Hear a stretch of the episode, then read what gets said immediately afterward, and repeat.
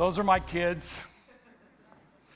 I felt so honored last year, exactly a year ago. This is the end of my first year as your pastor here at Saint Timothy's, and I was so blessed that the kids could put that together and send it, and, and with their voices uh, be with us as we, uh, as a family, began ministry together here with you.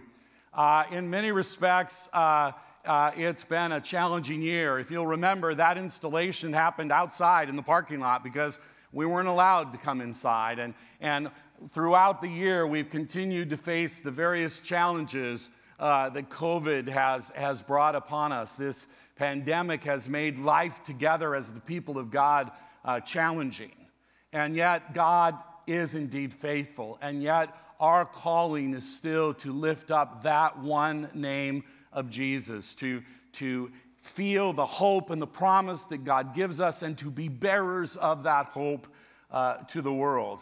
Sometimes I feel like uh, I did when I was a little kid, and I went to Disneyland uh, uh, to, to drive the cars on the Autobahn. How many of you people over fifty have done that? How many of you, like me, put your foot all the way to the floor and went, uh... Come on, it can go faster than that. They love to put governors on uh, uh, go-karts and, and other cars like that for people who don't know how to drive. It's, it's to keep us safe. Sometimes I've even wondered if over the course of this last year, God has put a governor on things so that I didn't go racing ahead of him Uh, in, in ministry and in, in uh, all sorts of initiatives that we, we might have engaged in. And, and even though I'm not going to say in any way, shape, or form, God sent the pandemic on the world to slow me down,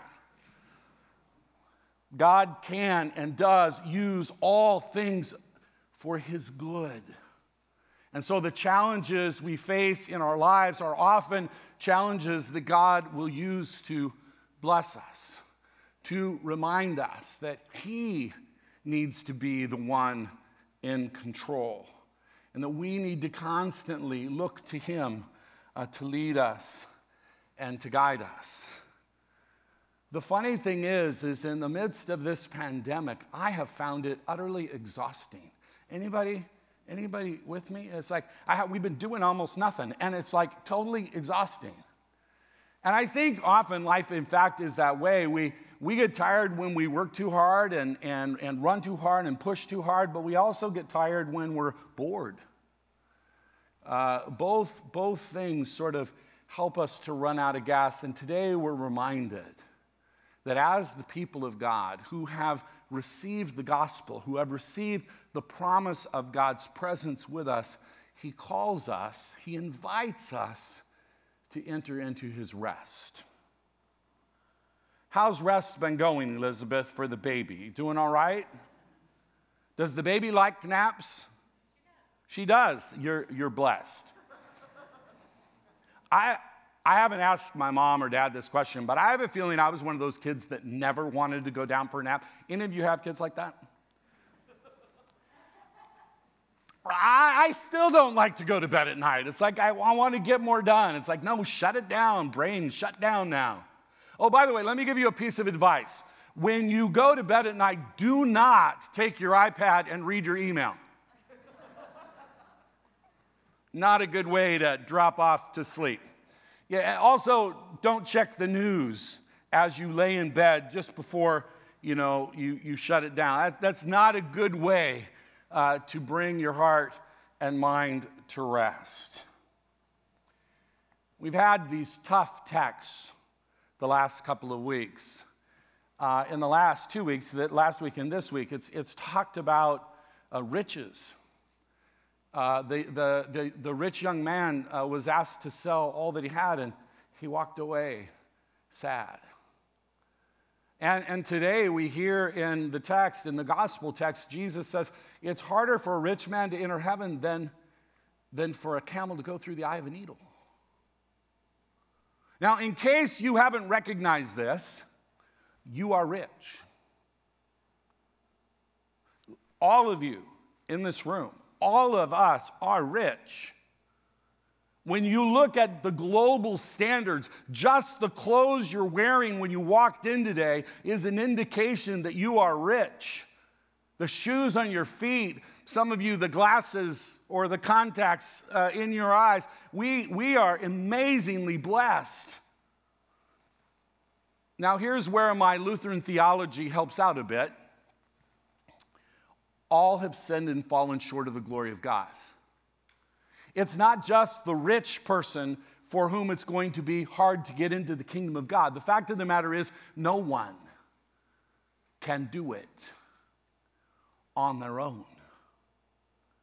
And so the invitation to rest, the in- invitation to stop striving. Because I don't know about you, but when I hear something's going to be hard, you know what I think I need to do? Try harder. If something's hard, you give it more effort, right? But if it's impossible, why waste your strength? And yet, the phrase in our gospel today that says it's impossible is not intended to say it won't happen. That's very unusual. Normally, if you say it's impossible, what you're trying to communicate to someone is, it won't happen. It can't happen.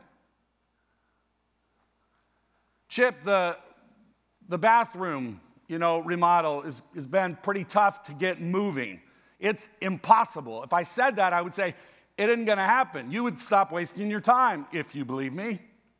But God isn't saying entering the kingdom of God is impossible. What he's saying is, is it's only possible when I do it for you. It's only possible when you receive it as a gift. The only way to enter into God's rest is to receive it as a gift. A promise remains of entering his rest. Would you just take a deep breath with me?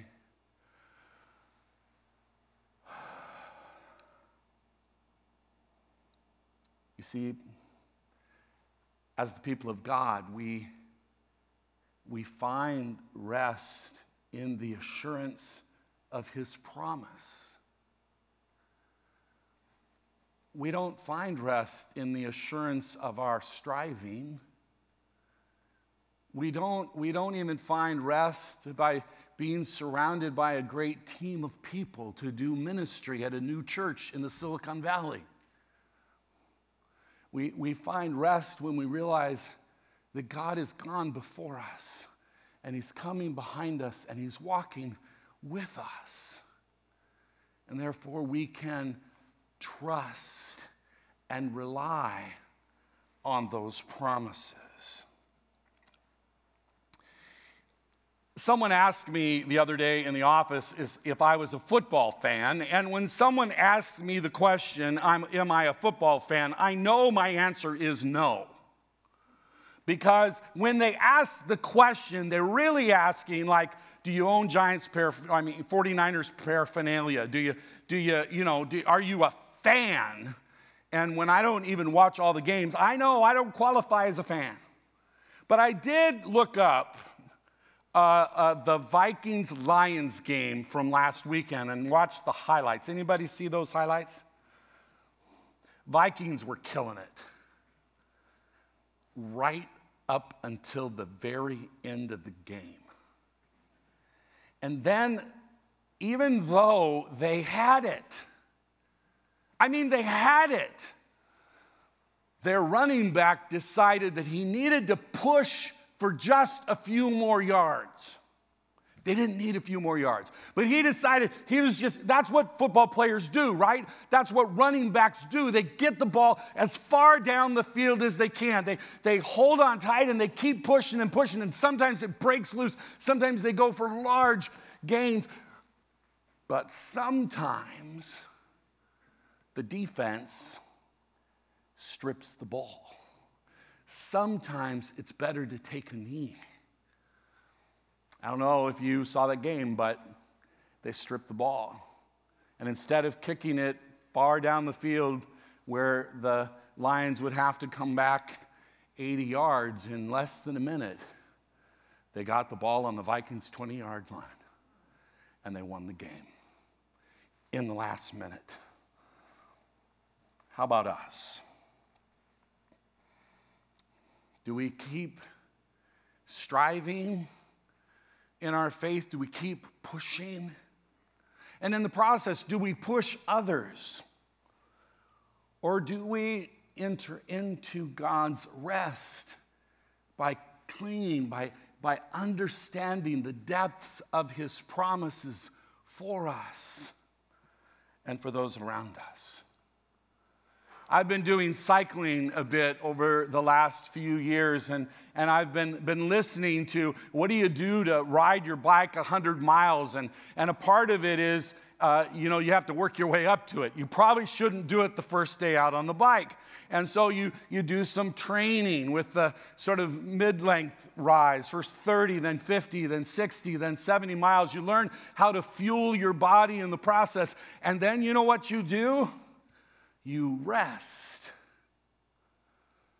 And what the, what the professionals are discovering is resting is critically important for restoration. Joe, you don't pitch full on every day, do you? You, you rest. You got to give your body time to recover as we're, as we're serving God, as we're, as we're bearing witness for Christ in the world. We also want to find times when we enter into his rest, when we're simply restored by the goodness of who he is and his promise. And we realize that not everything depends on what we do, but we can lean on the promises of God. Trust in the Lord with all your heart.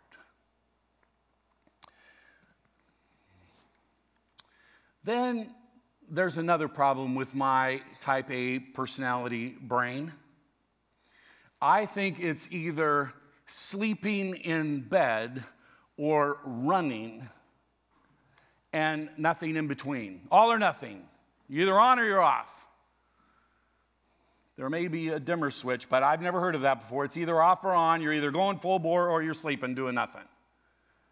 But the truth of the matter is, is entering into God's rest, there's a, there's a walk involved. There's, a, there's a, a loosening up on the off days involved. There's a trusting in God with not just letting go, but actually living into the fullness of what he invites us into as he rescues us from bondage and leads us toward the promised land. In our Hebrews text today about this rest, it says this: "Today, if you hear my voice, do not harden your heart." Do not demand to live life on your own terms and in your own way. Listen to the advice of the coach. Listen to God's word as he talks about how we are to live with one another and live into his guidance for us in his word. Listen to Hebrews three. "Be careful then, dear brothers and sisters, make sure that your own hearts are not evil and unbelieving, turning away from the living God. You must warn each other every day while it is still today, so that none of you will be deceived by sin and hardened against God."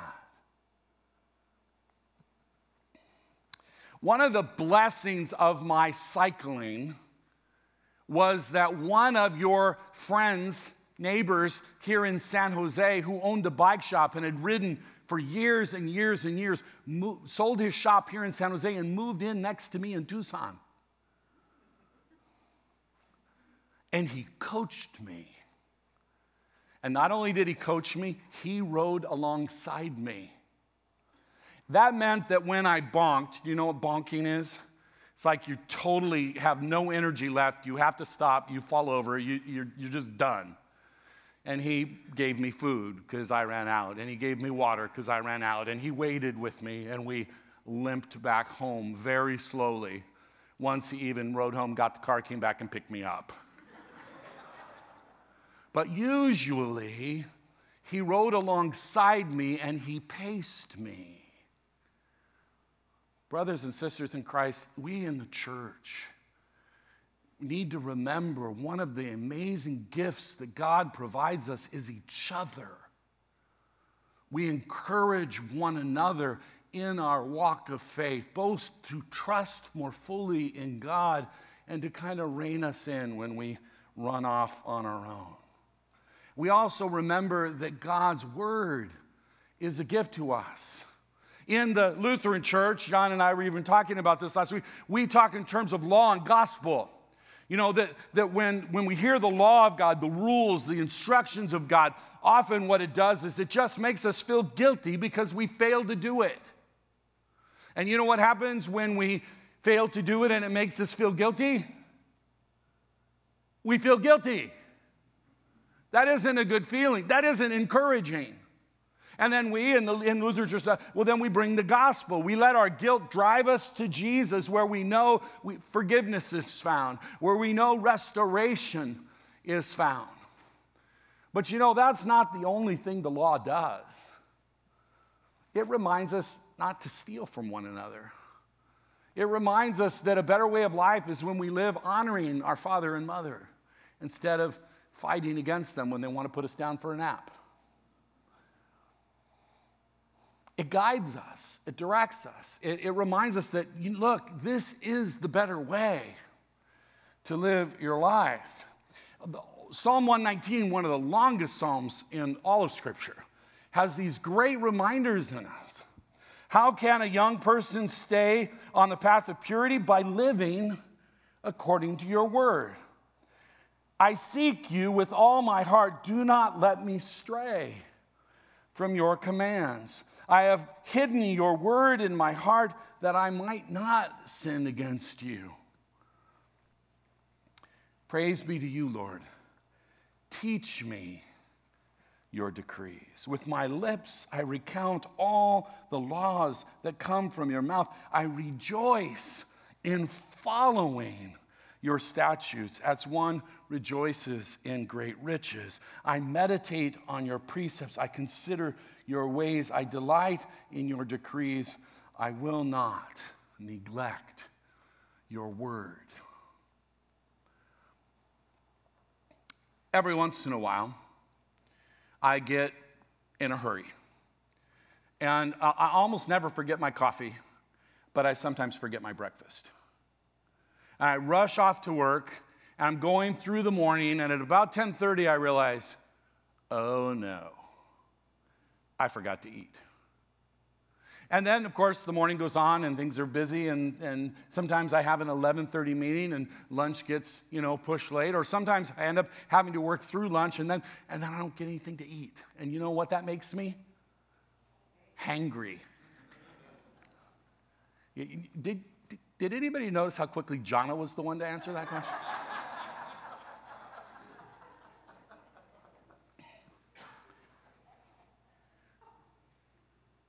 When we fail to nurture our hearts, our lives, our spirits with the Word of God, we we lack the resources of the voice of God that he would, he would bring into our daily lives to, to guide us, to remind us of his promises, of his goodness, of his blessing, and of his calling and purpose for our lives. So often we, we skip breakfast and lunch.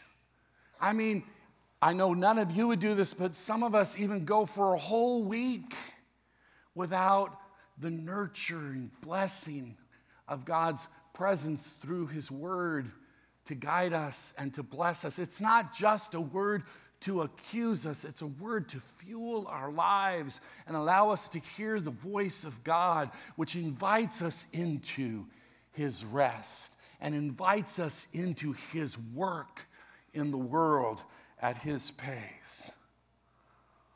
Why Follow Jesus for life and health and every good, for hope, for direction, especially in these such confusing days of pandemic and restrictions.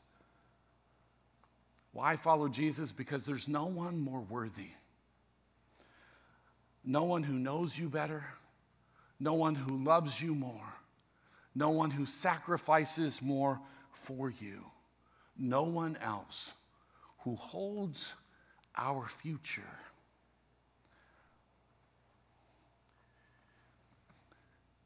In our gospel lesson today, as you pull this section out that we read today, you can forget that it follows in chapter ten the story of the rich young ruler, where Jesus said, "Go sell all that you have and give it to the poor, and then come and follow me." And then Jesus says in our text today, it's harder for the rich man to get into the kingdom of heaven than for the camel to go through the eye of a needle.